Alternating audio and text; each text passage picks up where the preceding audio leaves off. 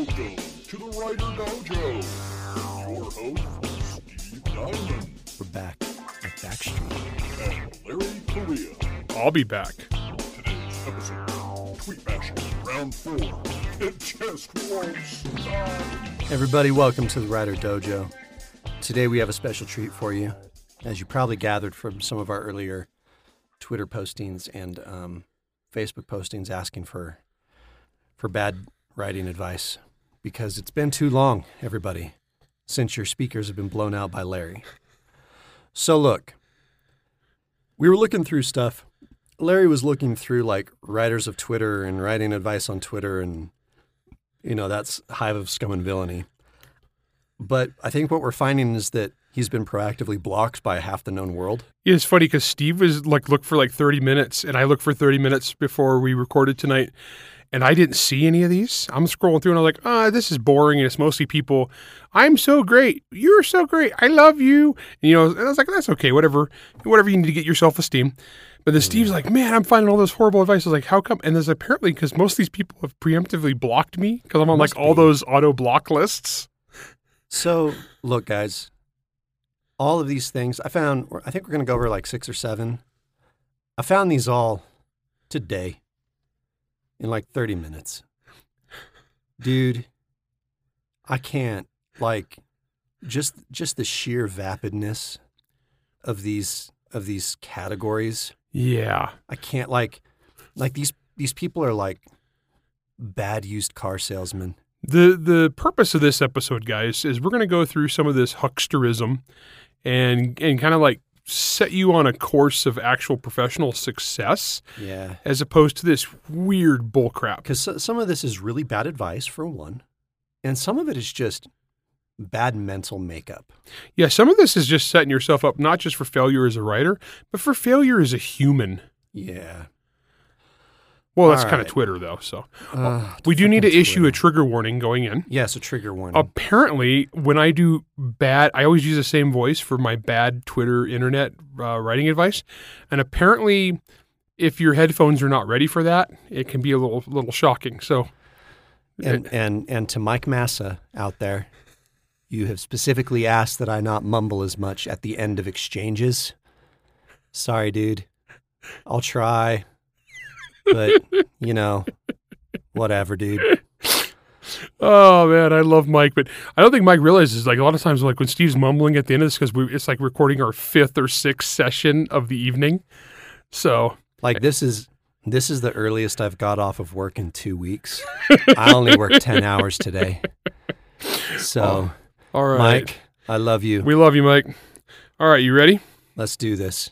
Okay. Oh, everybody, for the next just smidge, you, you might want to dial it down just a little. Just saying. Here we go. The best writers have A, a mental health concern, B, a traumatic past, C, a socially acceptable addiction. Or is there a better personality combination? Dot dot question mark? Oh. What you guys don't know is from where I'm sitting, I can see the recorded waveform of this, and it's just this giant wall. I'm sorry. Sound. There's no such thing as the uh, there's no there's not a quiet version of the bad advice. You maybe I'll try that tonight. I will try a quiet version of the. No, We'll see. We'll, We'll see, how it works. Okay. So let's break this down, Steve. The best writers have A, a mental health concern, B, a traumatic past, or C, a socially acceptable addiction. Or is there a better personality combination? Yes, none of the above. You know, I hate this so much. There's this dumb, dumb stereotype that writers have to be like these tormented souls. Or if we're not like a dark and tormented soul, how can we be a great artist and all that bull crap? Yeah, that's trash. That's trash. I'm sorry. You know what that comes from is the most famous authors were oftentimes hedonistic douchebags. And it's like, And they're all dead. you know, sometimes of, you know, self-inflicted shotgun blasts. I mean, you know, look, look. I, I'm not gonna sit here and pretend that you know Stephen King, uh, when he's on, isn't like an amazing author. He is. Oh, he's, he's a very good wordsmith. Philip K. Dick. Oh yeah, brilliant, brilliant was dude. one that was super imaginative. Frank Herbert, oh yeah, dude, dude, dude wrote a couple good things. I'd say. yeah, I'd say so. You know, look, a lot of these people, yeah, they were good. They were good authors, right? But to say that only the best authors fall into these categories of these things foolishness. It's complete foolishness. you I mean, you know what else is pretty cool? Not having any of those things and having a work ethic. Yeah, that works too. You know, I like. I've been I've been married for 23 years now. Happily married for 23 years. I've got four kids. Yeah, I'm at 21. Uh, two two two have already reached adulthood and they're responsible adults. One has almost reached adulthood, and then my youngest is doing fine. Yeah, he's 10. Yeah, and you know, so my life is like pretty good. I work, I write books, I make people happy, I got lots of fans, I get paid good money. I don't, you know, drink absinthe by the gallon. You know, I don't have severe mental illness. all three of those things. And look, look, if if if you're struggling with any of those three things, like obviously, like go get professional help. Yeah, that's the thing. Don't don't celebrate this stuff. Go get Yeah, go get help. go get help. because all those things, you know what happened if I had those things, Larry? I'd get fired from my job. And you know what my job does? Probably, especially the cocaine part. Uh, yeah, definitely that part. Um, I don't think anyone at work would actually partake with me. Nope. So, all of those things, like, they would get me fired. And it turns out I like having my job because it pays me money. Yeah. And that money affords me a pretty good life during which, when I'm not at work, I can work on writing. You know what this is, Steve? This is that this is that romancing Kurt Cobain. You know what I mean? That's what this is. And it's like he was so brilliant, such a tormented soul, you know. And then Courtney Love blew him away. So I mean, if that's the tack you want to, if that's the route you want to say that went, I'm not no, and that that- was that was said in jest. Please don't sue me. Um, okay, but to be fair though, I don't have any mental health concerns.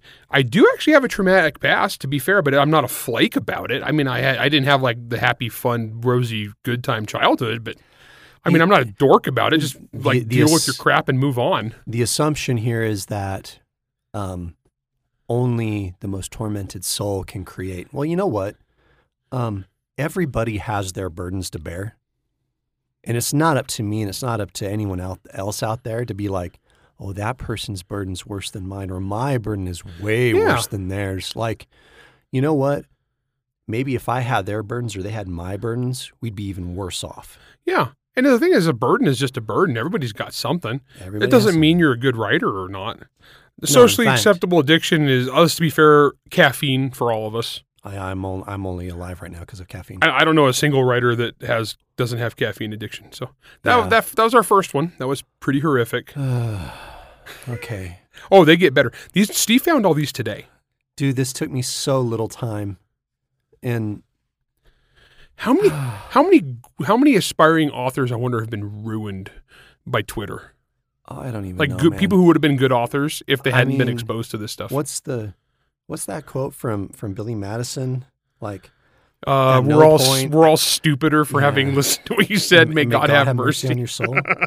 Like, yes. That's seriously how I felt after 30 minutes trolling these threads.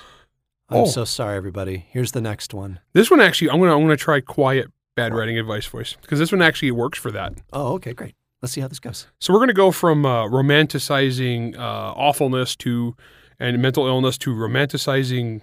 Uh, I'm thinking depression. Here we go. Everyone else got writing burnout. I want to write. I know what I want to write. I know how the how the story will flow, and I'm I'm so excited about it. But I need a break. Sobs in writing.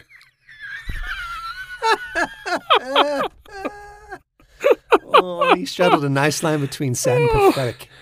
It was so pathetic. Oh gosh. All right. Okay, so in in episode zero of this uh, of of of season three, we talked about how there's no ideal time. If you're always waiting for perfect conditions, you'll never get anything You'll done. ne- there's there's never a perfect time to write.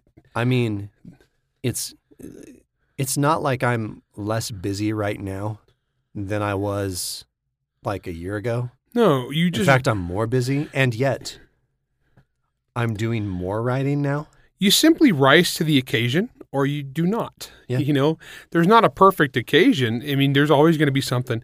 But this thing about who, did anyone else get writing burnout? Yes, literally everybody who's ever written a book ever in the history of the universe Yeah, happens. it- it- yeah.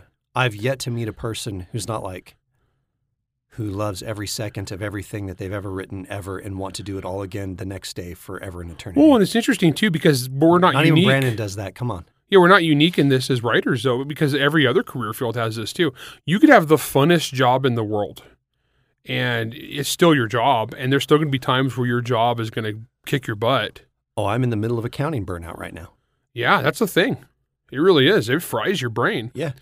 Well, I mean, there's NFL players. You're playing in the NFL. You are a professional football player. game. You're playing a game. You get paid millions of dollars to play a game that you've enjoyed since you were in Pee Wee football. And there are dudes who are addicted to cocaine and hookers because of the stress of their job. Think about the people like those folks on YouTube that stream playing video games because they love video games. Yeah. And they happen to be getting paid a gajillion dollars to play video games. Those dudes burn out. In fact, they, they almost all talk about it. Like, I'm just burned out from doing all this. Yeah. Dude, my, one of my favorite things in the world is shooting guns. I love shooting guns.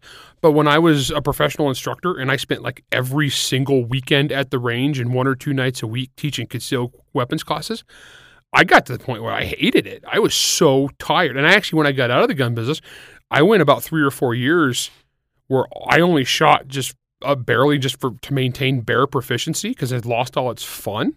I mean, I still was good at it, but it, I wasn't doing it for fun. It wasn't until my kids started getting older and I needed to teach my kids that I actually really started getting back into it and really enjoying it. Burnout happens. I mean, back in the in the heyday of elitist book reviews, there was one year I read 150 books so that I could review. And at the end of that year, especially once I tallied up how many words I'd written in terms of reviews, it was like it was like 120k or 150k, Yeah, so a big reviews. a big novel like of a, a full reviews. legit novel. Dude, I was so burned out at the end of that year. Yep. Like, I have not once since read like that. Yep. It's too much. It happens. So this one here, uh, to be fair, I'm glad I didn't use the bad writing of voice. This is no, this is just pathetic. this is pathetic. This is piteous. This is piteous mewling. Okay, Because uh, he- here's the trouble. no I- offense, nameless don't- person. I don't think. I don't think that that question's asked in good faith. No, this is this, is, hey, look at me. This is theatrical. I'm a tortured artist. Okay, because here's the thing: like the whole, you know, um, st- asterisk sobs in writing asterisk. Um, yeah, that's bullcrap. I mean, come on, man.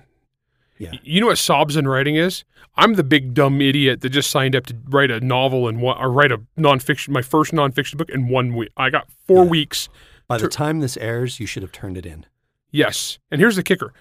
That you know what that actually gives me because it's nonfiction. That gives me two weeks to write sixty thousand words, and then two weeks to fact check everything and make sure I got all my stats and everything correct. Okay, so cry me a river, nameless you know person. You know what? When when people actually, uh, I mean, you look. You and I privately have had very real conversations about these sorts of things, like real, real conversations. Um, and we we, we don't do that in public. No. And it's actually damaging to your career too. We've talked about this because we have friends that are professional writers, good writers, but they wear their hearts on their sleeve in public and they they sob in writer. And what that is is like it's like the death knell of your career.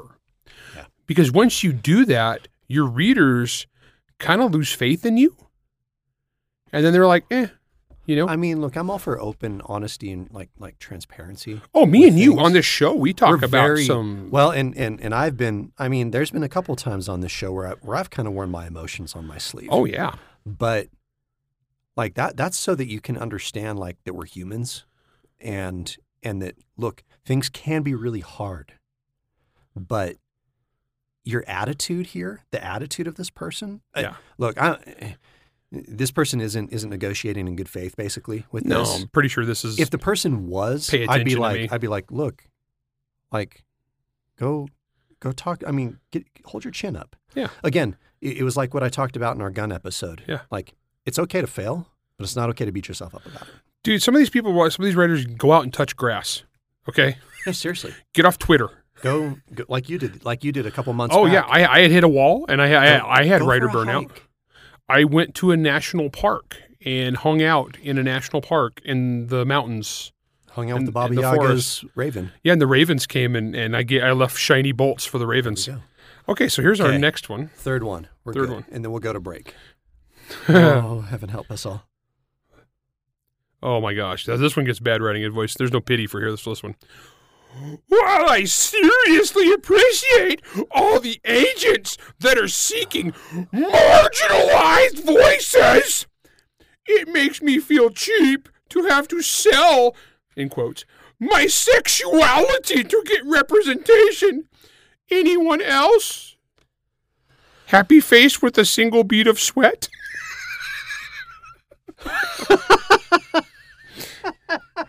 I'm trying to figure out the, the purpose of the movie. Okay, so like while I seriously appreciate all the agents that are seeking marginalized voices, which that's a, that by That's itself trash. is trash. That's a The- the scourge on our is- industry. the trouble is, there's there's this this particular tweet's kind of schizophrenic because it's super bad stuff and then like an actual legit issue. Yeah, that is an actual legit issue. That whole seeking marginalized voice, you guys know what that is? That's not that's not diversity. That's not someone reaching out. That's a cynical New York business capitalizing on current political correctness for a quick cash in. So even if you are a marginalized voice, they don't give a crap about you. They are using you as a marketing tool. That's it. Now, the second part of that is So- interesting. Yeah, well, it makes me feel cheap to have to sell my sexuality to get representation. And you know what? That's right. Yeah, you know what it is? Is because if you show up and you're like, "Hi, I'm a straight white dude right now," pfft, yeah, oh well, Good hit, luck, kid. Hit the road, Jack. Like that, and and you should feel cheap about it. You know what this? You know what this tweet actually is? Hmm. This tweet is: if there's any agents that are reading writers of Twitter, I have a different sexuality and I'm a marginalized voice. Why don't you? Uh, why don't you engage? I'm, I'm gonna Yeah. I'm gonna lure you out to have a to conversation. me. Come to me as my marginalized voice and let's talk about me selling my sexuality. Yeah. Here's the thing: in reality, guys, okay. New York publishing actually cares about this crap. Well, they don't care. They're just cashing in on on you. They're going to use you and they're going to use you and they're going to throw you in the trash the second you're inconvenient and move on to the next shiny thing. They don't give a crap about your career. They're the most dishonest, garbage humans you will ever meet in your life. These people disgust me to the core of my being. Like, I can't even convey how vapid, shallow, and provincial they are. I mean, look, we, you and I, um, we write for Baen, Well, yeah, which is and and Baen, which is not in Manhattan. Baen is not in Manhattan, and they don't care about this stuff. No. So so we were talking, and, and I and I'm not going to say this person's name out loud, um, because this person just signed a deal with Baen, um, and by the time this airs, it might be public. I don't know. I assume it will be public. Depends on how long it takes for the contracts Who to go in the mail. Um, paperwork is crazy. Um, but what the person told me was basically he was so shocked by the communication he was receiving from Baen um, and the care that they wanted to give him in terms of marketing and how they were wanting to work with him that he was so impressed with it and how comfortable and, and welcome it made him feel. That's how a publisher should be. They shouldn't be like, well, look, we need to check our quota of diversity boxes, of our mandatory diversity boxes Here's today. the kicker. That's not even our last mandatory diversity tweet. Oh, heaven help us. Okay, look, I got to take a break or I'm going to murder myself. We'll be right back. In Agent Omega's scientific worldview, certain things were impossible. And the claim of this tall, imposing alien calling herself McClestra, that she came from another universe, was impossible. Worse yet, McClestra claimed to be a bounty hunter tracking evil, a shape shifting perpetrator wielding real, world shattering magic. Wizardry that could destroy a world or a galaxy. But for all that, It was the gigantic sword on her back that was the true threat to everything Echo and Omega held dear. A five foot long blade, crowned with a hilt of fabulous gems and precious metals. A sword literally haunted by a spirit that could end galactic civilization, and more. Division 1, Book 14, The Bounty Game, is available in Nook, Kindle, and trade paperback wherever fine books are sold. Pick up your copy today.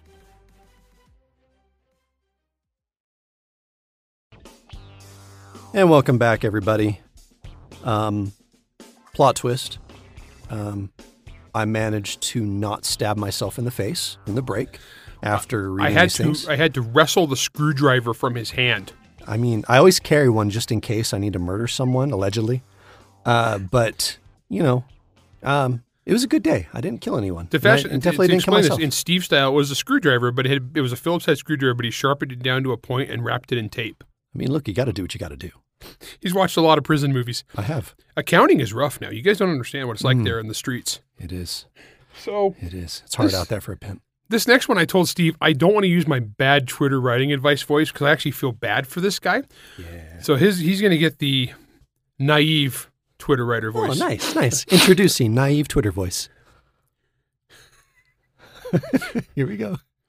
The main point of the Twitter writing community isn't to sell books.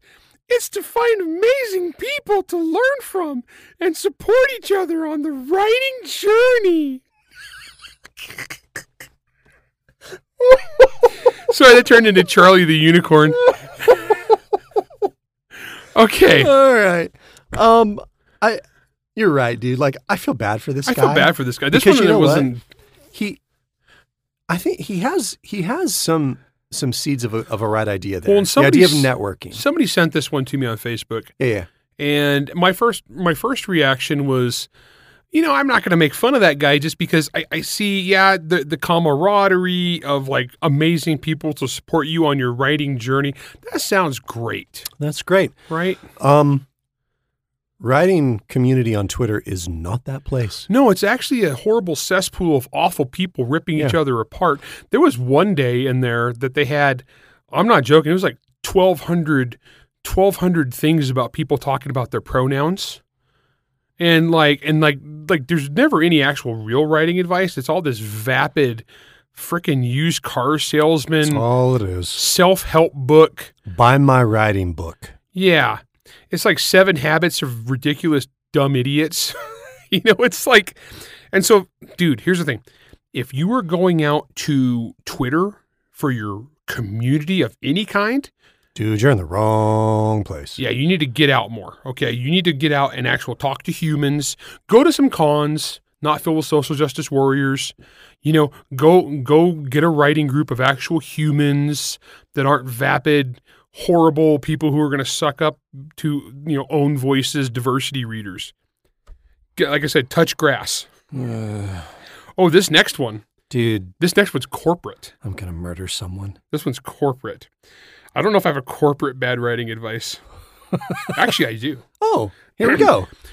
See, guys, I I I GM a lot of games. Oh, nice. Here we go. If you have ever wanted to include more diverse characters in your stories, but weren't sure how, then we have the post for you. This month on the blog, we sat down with best-selling author Lauren Blakely. Oh, sorry, I probably should have took that off. Yeah, I don't even oh, know well, who that it is. doesn't matter. It's, this is actually from Amazon. To talk about writing from outside your experience, how to create authentic characters and storylines, when to call in a sensitivity editor, and why it matters so much. Read the full article here, and I hope that no one clicked here. Take care, the ACX team. okay, first off, I'm gonna shoot myself. First off, all right. So no offense to whoever this author is. I have no idea who she is, but my only comment on this, and this is coming from corporate America, telling you when you need to call us. Steve, when do you need to call in a sensitivity editor? Let's see. Let's see. Has hell frozen over? Yeah. Maybe. Um, I was gonna say uh, I was gonna say, never. yeah, I don't think so. About the same time you would go buy a five dollar footlong from Subway, which is never. Could it be Satan? Yes, that's pretty much a sensitivity editor. That is okay, guys. Sensitivity editors is one of the most evil things in the history of publishing.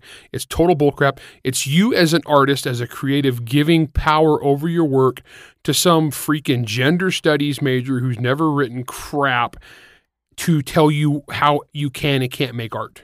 Well, no, it's always can't. It's always can't, and they're going to cancel you. Yeah, they're they're never going to be like, "Oh, good job, good job, Jimmy. You did the right thing." No, as we've established before, these people, you will never make them happy. No matter what you do, you're always bad. And you could do, And you should feel bad about it. well, we, we, we've gone over this before with the mandatory diversity thing. If you do write another culture, they'll yell at you for doing it wrong. And if you don't write another culture, they'll yell at you for stifling diversity. There's no win, guys. It's No. sensitivity editors are crap. The only way to win that game is to not play it. Exactly. It's it's it's war games. It's tic tac toe mm-hmm. with nuclear weapons. Okay, don't mess with it. And so when to call a sensitivity editor? Never. And why it matters so much? Evil corporate publishing, Gosh dang. caving in to whining social justice harpies. That's why it matters. I just I don't understand I don't understand where people think that just because something is different that you're not allowed to do it, that you're not allowed to even think about it and that you need permission to execute it. Like I mean it, If I listened to sensitivity readers, Son of the Black Sword would never exist. well and half your monster hunter squad wouldn't Oh, exist. Yeah, half the monster, half the half of MHI would not. Well, actually, none of MHI would exist. True. I mean, it's in Alabama.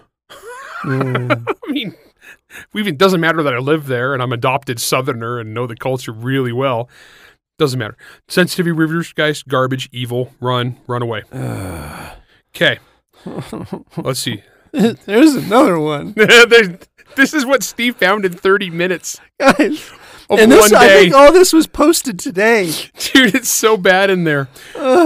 Okay, this is what the Writer Dojo is for. We're here for you guys' dose of harsh reality.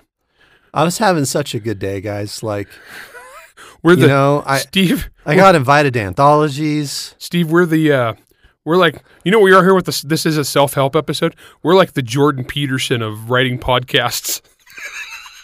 We're just gonna take abuse. we need, we need, we need EVS to come illustrate for us. Yeah, see it- it's, we actually know really awesome comic book people. So, Dang. all right. So, here this one gets right, bad Okay. okay, hold on, hold on. I gotta, I gotta loosen up. I gotta, I gotta psych myself up. Steve Steve this is like torture for Steve. I gotta listen to Eye of the Tiger really quick. I'll be right back. All right, All right. here we go. Okay, novelists, I haven't done this yet. Parentheses, I have published some short stories. Parentheses, do I write the entire, it's in caps, first draft of my novel before I edit anything? I'm liking the first 10 pages, but I am already seeing problems. I can't even get through this one. It's so bad. This is like trying to read Daily Unbreaded. Okay, guys, Dude, dude. go. Okay, th- th- let me let me try, see if you guys can catch the problems here from a professional novelist standpoint. Okay, novelists. That would be me, Steve. we're Yes, novelists. we're- We've done that. We've, d- we've done it a couple times here. I haven't done this yet. Okay, that and that's fair. That's fair. That's fine. That, that everyone starts somewhere. I have published some short stories. High five. Great, good for We've you. Done that too. Do I write the entire first draft of my novel before I edit anything? Uh-huh. Okay, first off, how could you not? But I'm liking the first 10 pages, but I'm already seeing problems. okay, guys, guys, guys. Dude, that's 2,500 words. All right, all right. Here you go. Give me an effing break. So, to put this in perspective, that's kind of like asking. I I'm trying to even find an analogy that works for this. So I'm going on a road trip, Steve. Yeah, I'm, yeah, I'm gonna yeah. I'm gonna oh. I'm gonna go on a road trip. Fun. We should do it. I'm gonna drive to Canada Oh, nice. from Utah. I'm gonna drive from Utah to Alberta, Canada. Seems like a terrible idea, but have fun. Okay. By the time I got to the end of my driveway, my tires fell off. Well, crap. Do you think I should check my car? I mean, do you really want to get to your destination? I'm just saying. Okay, think about this logically, guys. Okay, novelist. Like, think about this logically. If you start a project and you are at the very, very be- okay, 10, 10 pages. That's what first day. It's- it's- that's 2,500 words. Yeah, so so it's your first day. Yeah. Or or two days. Uh, I'm assuming it's double spaced. Yeah, actually, If actually, it's not double spaced, that's 5K. Yeah. So let's say this is this is what she's written. So in a process it's going to take her 6 months to a year if she's mm-hmm. fast. Which I'm assuming most of these Twitter people aren't cranking books out super quick. Mm. If you have problems in your manuscript in the first 1% or 2% of the manuscript, do you write all the way to the end and then fix the whole 100,000 words or do you stop and assess and fix then? Yeah, I just, I just want to murder people, Larry. Okay, this one is like I, I shouldn't even need to explain this as a creative. This is more just such a basic logic, common sense kind of thing. That yes, guys, you edit as you go. You edit the whole thing when you're done because then you have a cohesive product and you know like where all your bumps are and where you know you know the journey and where to fix and go back in time and correct stuff and that's the beauty of word processing you can do that but this whole thing with uh, do i wait to the end no that's idiotic especially if you have problems in the first 1% of your journey If you have, okay, there's a couple things with this that I that I, I take issue with. One, this person doesn't even know what they don't know yet. And it's obvious to me that this person doesn't understand the story that they're writing. Um, look, I again, I'm a discovery writer. You're an outliner, but we've both done both things. Yep. Um, even in discovery writing, like hardcore discovery writing, I have never once had this problem. yeah Not once. that's horrible yeah that's a cry for help This is, and again, I gotta wonder if the person is negotiating in good faith here. i bet you $10 million oh, sweet. that It can just be 1.45 and then I can buy the house next to you.